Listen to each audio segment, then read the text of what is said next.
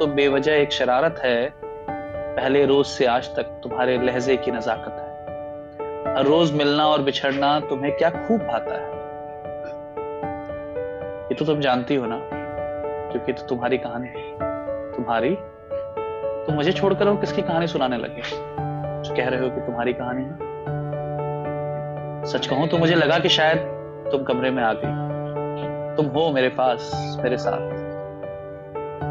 पर ख्वाब, कल्पना या फिर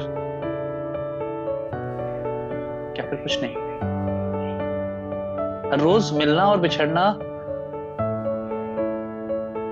हर रोज मिलना और बिछड़ना तुम्हें क्या खूब भाता है। हर रोज मिलना और बिछड़ना तुम्हें क्या खूब भाता है, आने से पहले ही जो अक्सर जाने का वक्त बताता है। हर दफा जब तुम आती हो तो मुझे पता होता है कि तुम कब जाओगी। हर दफा हर दफा का मतलब हर दफा, चाहे वो दिन में एक दफा हो, चाहे दो दफा, चाहे दस दफा, या फिर वो आखिरी दफा जब तुम गई थी।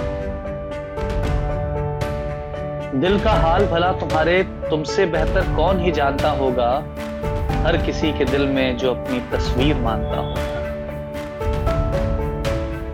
सबसे अलग, सबसे खूबसूरत तुमसा ही एक गहना है, आज तक जिसे कभी नहीं तुमने अपने माथे पर पहना।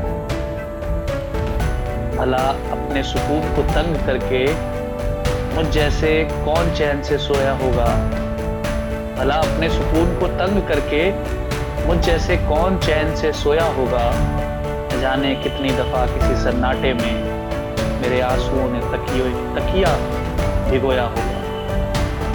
इंतजार में तुम्हारे और कितना खुद को ऐसे उलझाऊंगा। हो सके तो वो तोहफा जो तुमने मुझ तक भेजा है ना, उसे मत भेजो। अगर इरादा ना हो वरना भेज दो, फिर भेज दो तुम चुकी। इंतजार में तुम्हारे और कितना खुद को ऐसे उलझाऊंगा, एक रोज तो उसका भी वो कल सामने ले आऊंगा।